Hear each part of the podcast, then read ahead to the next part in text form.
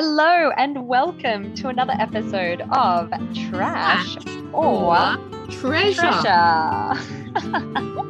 and this week, because ah, isn't it fun? We come to you from a Zoom meeting because I don't know if we ever mentioned this, but we record this podcast in Brisbane, and Brisbane is in a hard lockdown at the moment. So, yay! Yay.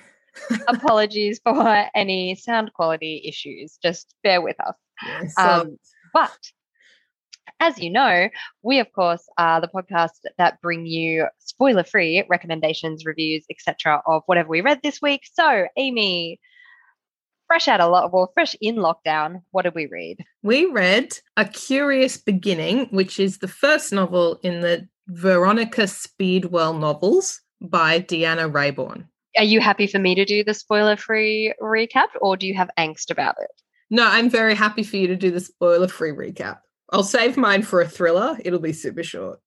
a curious beginning is i would say probably more uh, it's like kind of a ro- no it's not a romance it's like a it's a mystery it's set in about the 1880s Yeah. and we follow veronica speedwell who is kind of in her mid to late 20s so kind of you know not not necessarily a spinster but she's not super young either um, and she has a lot of world experience. So we catch up with her as she is just completed. So she's just finished the funeral for her aunt Nell, and so Nell and her sister, I want to say Lucy, That sounds about right. Great. Were two sisters. And so they had raised Veronica Speedwell from a baby.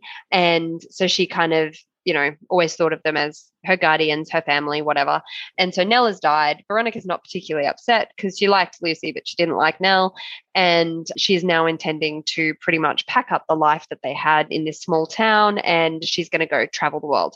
She was not particularly connected to anyone. She has she has almost no connections because these two women moved her around every kind of six months or to a year or whatever. So she's lived all over England. So she gets home from the funeral, ready to pack up the house and, you know, settle the household debts and accounts and blah, blah, blah, and move on with her, her life. Quite excited to do that. She's looking for adventure. She's kind of a self professed, self proclaimed adventuress. Anyway, she interrupts someone who is essentially ransacking her house. So she chases him off. He kind of has a, a pivot halfway through and decides to try and abduct her. And out of the woodwork comes a very debonair looking European man who is from Germany and his name is something. What's his name? Baron. He's called the Baron. Oh, that's right. The Baron. He has a name, but we don't remember it. We just remember the Baron. And he sort of grabs her and says, You're in grave danger. Your life is in danger. Come I can't explain to you. Yes, you must come with me now. We must go to London. I can't tell you any more than that. Okay. And pretty much because she's already wanting to leave anyway, she's like, Well, it saves me the cost of a train ticket, right? she's quite Mm. poor. And so she gets in the carriage with him and goes off to London. So on the way there, he kind of reveals that he knows or he knew her mother really well and he does know who her dad is and he knows kind of all about that but he can't tell her anything because it's not his story to tell so he kind of gives her this little carrot Hmm. and just says you know if you let me go and talk to some people the people that i sort of have my loyalties with I can come back and fill you in, but I just, I can't, it's not my secret to unveil in this context, but I just need you to trust me. So she's like, hmm, I really want to know about my family. I want to know about my parents. So I'm going to stick with this guy for a bit and see what happens.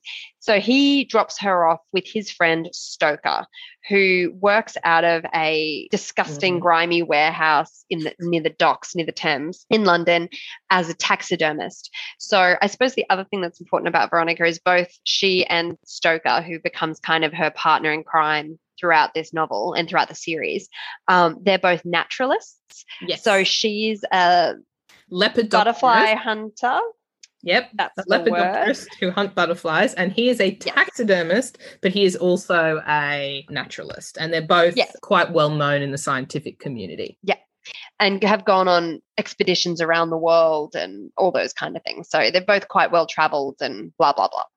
They so make their basically, living in science as well, which is interesting. yes, Exactly. Yeah, that's true.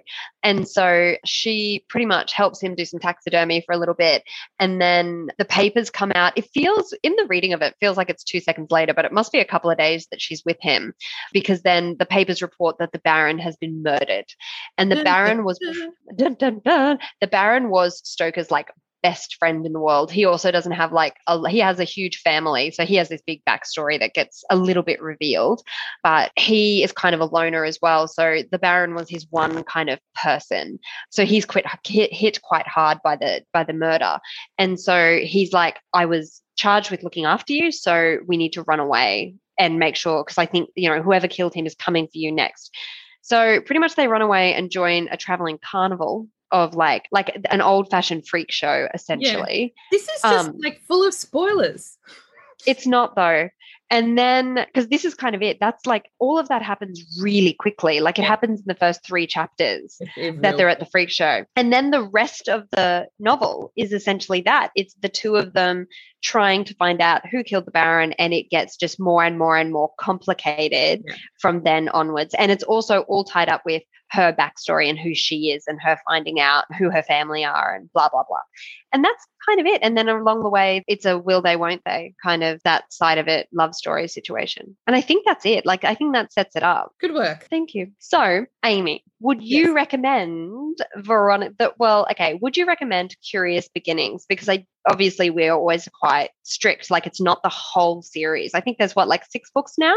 There's six, and I think there's only going to be six because everything feels resolved at the end of book six. Oh, okay, that's great. Okay, cool. So, but would you recommend the first book? I haven't read all six. Is the disclaimer off you go. Um, I thought it was fun. So yes, I would. I thought it was a bit, you know, because it's not set in like a sort of alternate or steampunky punky universe like Soulless was, which we reviewed ages yeah. ago, also in a previous lockdown, and and that changes the sort of rules of the world. So because this is set in the existing world, but it asks you to accept that she is highly independent, doesn't care what anyone thinks about her. Yes. Your my my brain was like, okay, all right, yep, I can do that. That's okay. But then when I found some components of the uh, reveals a bit ridiculous, I, a bit far fetched. I really enjoyed the running away, and I enjoyed the banter between the two characters. So I liked their time at sure. the circus. And by the end of reading A Curious Beginning, I was interested enough to then go and engage with the rest of them. And yeah, I'm not okay. about the plots or anything, but they do get better as you go on. Uh, their stride. You always get... say that because they. I think the first do. one sets up. No, no, no, no, no. But as in, it's that's the nature of series is because the first one spends all that time setting things up. That realistically, you should just get to have fun with it then moving forward.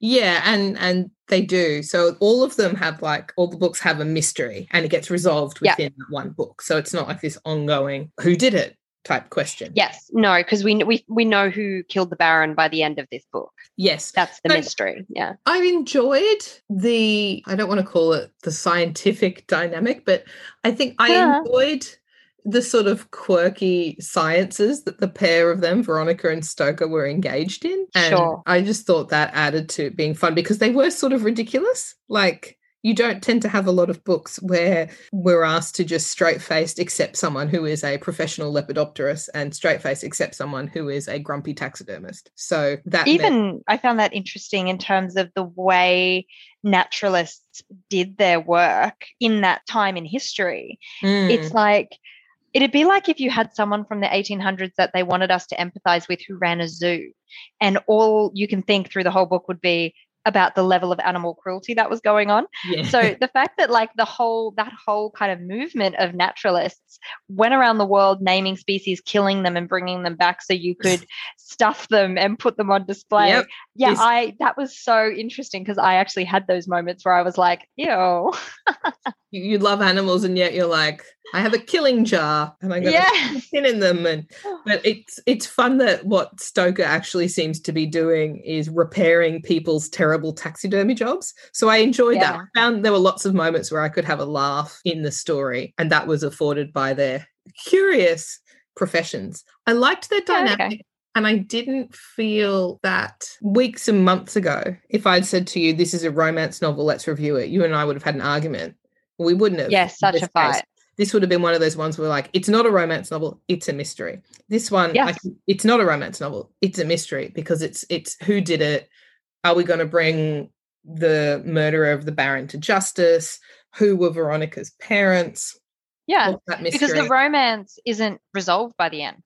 No, it's not even almost resolved. Like whether I or not it's just they're attracted to each other, but that's literally as far as that goes. And it doesn't derail anything. Like I've throughout the whole course of the series, they are still able to engage in their professions and in their detectivizing and at no point does whatever is or isn't happening in a romantic sphere interfere with that. And i really enjoyed that dynamic. Yeah yeah. Because there haven't been a lot of i haven't read a huge amount where that have promised romance where the the romantic component hasn't derailed the solving of the mystery. Does that make sense?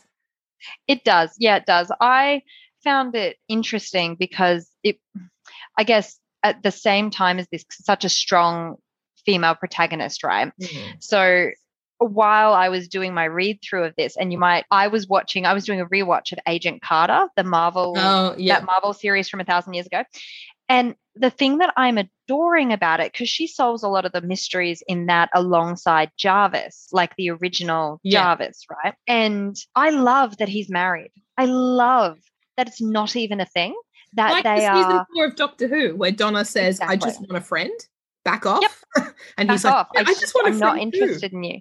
Exactly. And, and it's just it's just it's it is it's the best and i almost wish that something else had happened here that meant it wasn't even a thing if you wanted to introduce it later in the series fine but maybe make her I don't know, a widow or she loved someone before or she's just not interested in men. Like, I agree with you in that the romance didn't derail the mystery solving, mm. but it mm. was still there. And I just felt like we don't need this. I feel like we are beyond the point of needing this. So I, but I suppose her read, being hypersexualized was part of her character, wasn't it? Yeah, but I would just say that having read all six of them, it does contribute to their growth as characters. Oh yeah, end of the it would be the number one way that they need to grow. The only reason they couldn't just have a romance and get married by the end, are like in other novels we've read that have adventurers where it's like at the end they just marry them off because why not?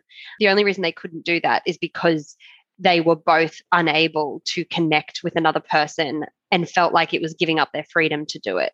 Yeah. So it wasn't that's what it was. It was a it wasn't a lack of chemistry or a lack of even a desire to do it. It was that sense of I need to get ready to do this. I, there's some growing I need to do to be with someone in a relationship that's not just for us for a holiday or whatever. And there's that fundamental value that the pair of them have. Well, he's the Stoker character is is sort of has this wounded backstory, but she is independent. Yeah. And she will never marry. Yeah. So there's being able to reconcile those things all together. Yeah. And it's in and you know what? Fair enough that it takes more than one book, that it's unrealistic that they would sort that out in their first encounter in the midst of a huge mystery that's life changing for everyone involved, kind of thing. So it's more realistic that that would actually take six books to sort out. The question I have then, Kimberly, is yes. do you recommend it? Because mine is like, yeah, it was fun. I hated it.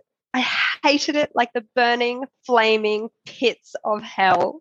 Now, in a way, I am not surprised that you say that. No, I can feel because no. it's first person narrative, and I reckon that I her character her. would have been so abrasive for you. I hated her. Yep. If she needed to tell us two more seconds or two more times just how smart she is, shut the hell up and just be smart.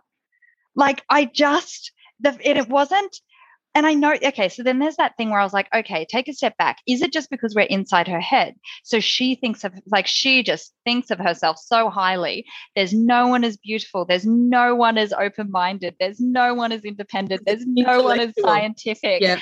There's no, like, she can just solve everything always.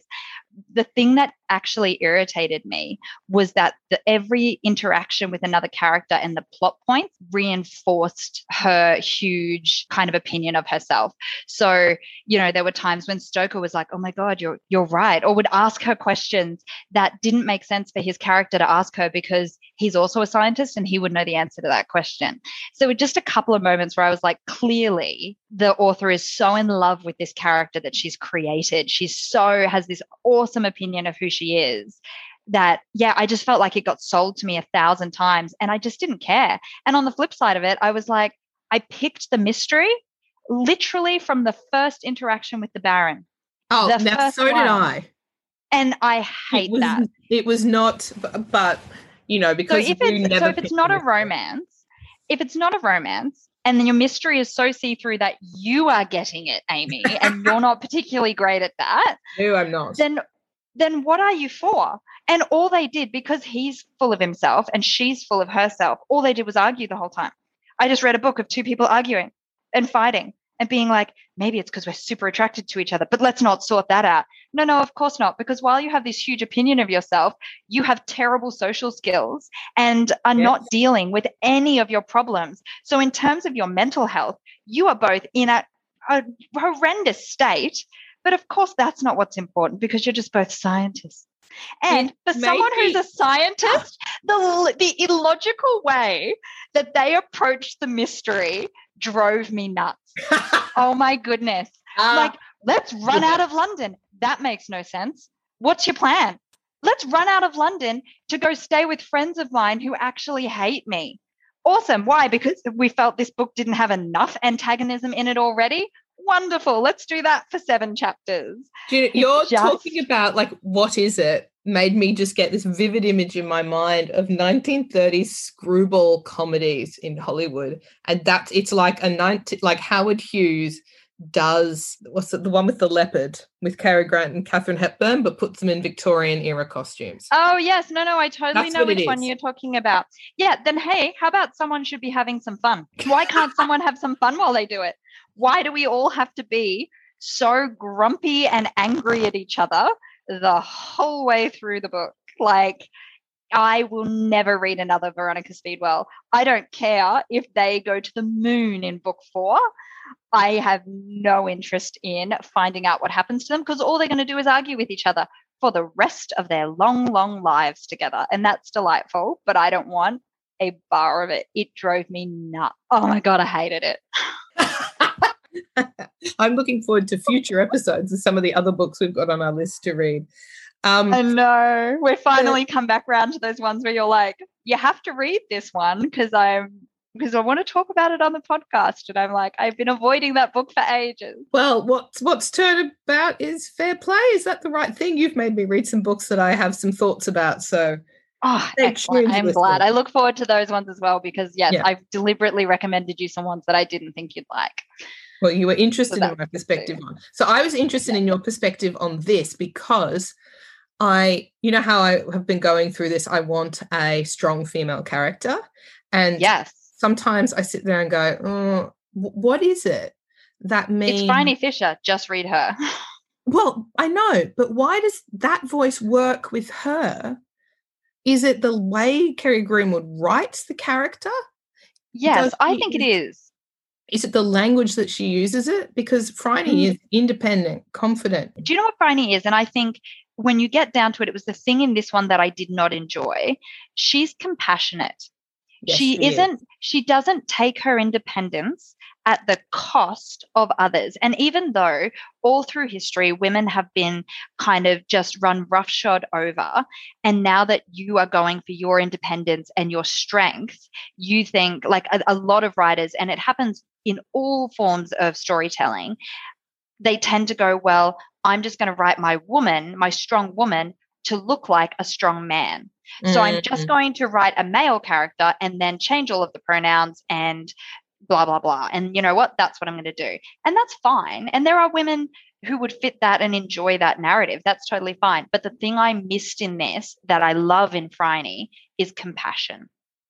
Yes, I don't think that that Veronica is compassionate. She's No. and there were it, as, I'm distanced more from the novel because I actually read it some time ago. Yeah. I was I liked him a lot better in the early novels Me than I too. liked her because there Yeah. were times where she totters over that line of being strong and confident and and self-assured into being arrogant rude. Yeah, and rude and arrogant and people. inconsiderate of other people's feelings and emotions and, you know, what other people need and want in the world. So, in conclusion, no, I would not recommend that you read this book. It's it's all of the things about female protagonists that annoy me and that feel lazy and that sell us short, that sell women short. That's how I felt reading this. And you're right, by the end of it, Stoker's character, even by the end of the first book, is sort of going, "Oh well, I kind of I get that once she gets like this, I she's I shouldn't argue with her, just let her have her way kind of thing." And I'm like, "Yes, because already he has grown enough, appreciates her as a person, and so is prepared to give a little to make their to make their working relationship work." But Mhm. she's not doing that on the other end. and we're inside her head. Like we know Yeah. what she's saying and doing and thinking. Were you, Um, the were other you reading the book going and yelling at it a lot? Oh yeah, and a lot of it, like my poor husband, I was just like, oh, for God's sake. Yes. Um, and he was copying a lot of like, listen to this. The thing that drove me the most nuts, and I feel like the sum, like the the one that kind of sums it up for me, is the Baron picks her up. This is not a spoiler. Happens in the first two chapters. Baron picks her up. I know your mum. I'm going to drop you with a friend and then go and ask permission to tell you about your story, to tell you where you come from. Okay, drop me off. See you soon. He then dies. His friend is like, Stoker is like, there's no other reason for anyone to kill him. I think it's related to your history, to you. Oh, that's ridiculous. Why? Why could you possibly think that? There's no basis for you to assume that at all. And I'm like, dude, it's literally the thing that changed in his life the most recently. Anyone running an investigation of any kind would look into you, like would would assume that's what it's about yes. you would start there. She spends like an insane amount, like at least a third, maybe more, maybe even more than that of the novel being like, no, it couldn't possibly have anything to do with me. I think in the last like third of the book, they make a bet that it has nothing to do with her. That's yes, like really do. late that they Oh, make a bet. And she's like, I bet this has nothing to do with me. And I'm like, I bet you're a freaking idiot. I've already worked out who your father is. Oh my God. And so then, yeah, so that was my problem for her to be like that. And then on with the next breath, be like, I'm the most smartest and amazing person ever anywhere who's ever been existing. Rah, rah, rah. I'm like, dude, you're a hot mess. So I wish I wish I hated things with as much fire as, I know. you hate things. I feel like this was just a struggle to get through. Like I I'm didn't want to spend doing it. any more time with them. I got all the way to the end because I had I needed the of you. validation of knowing that I was right about the stupid mystery from page three. I feel like I only read it so I could be satisfied with myself that I am in fact smarter than Veronica Speedwell. well, If I, only I were as attractive and as forward thinking when it comes to sexuality. Oh my god, just shut up. in summary, Sorry. then Amy, who has a higher tolerance for first-person narrative, independent female, thought the books. I think you're just but I think you were just less judgy of people. I hated it because I didn't like her. Was you are much more likely in every part of our life to be like, oh, there are some redeemable things about that person. and I am much more likely out of the pair of us to be like, okay, well, you should go to dinner with them because I'm never going to see them again. Done. Like, you're just a nicer person, is what this comes down to. So, no, I'm hated it. I'm out. I would classify it though as trash, and you oh, very much God, yes. you're like skip, tip, Skip. dumpster. Yeah, as Love in, I am upset about the impact upon the environment that was made at all. Okay, and so that is contentious. I feel like you guys need to read this book and tell us what you think. Super fun or horrendous? it's rare that we have such different opinions, actually. So that's really interesting. Please join us next week for more trash or treasure, and we will bring you another spoiler free recommendation or not, reviews, recaps, etc., of whatever we read. And until then, Stay Happy safe. reading. Oh yeah, do that Stay as well. safe. Hopefully, we can bring you another episode that isn't done weirdly over Zoom, but crossed. It's more fun face to face. it is more fun face to face. And yes, what does lockdown give us? Much time for happy reading, doesn't it? It's true. All right. Well, thank you very much, and we'll hear you then. And just a quick reminder here at the end of the podcast that we would love to hear from you. We want your recommendations the good, the bad, the interesting, doesn't matter. Please reach out, send us an email at trash or treasure podcast at outlook.com. Or we are also available at the world's most awkward Twitter handle, which Amy has to tell you about. Listen to It's- our Twitter handle, it's the greatest. It's at or underscore treasure. Doesn't that just roll off the tongue? And with those encouraging words, tweet or email us. we love to hear from you. Happy reading! Cheers.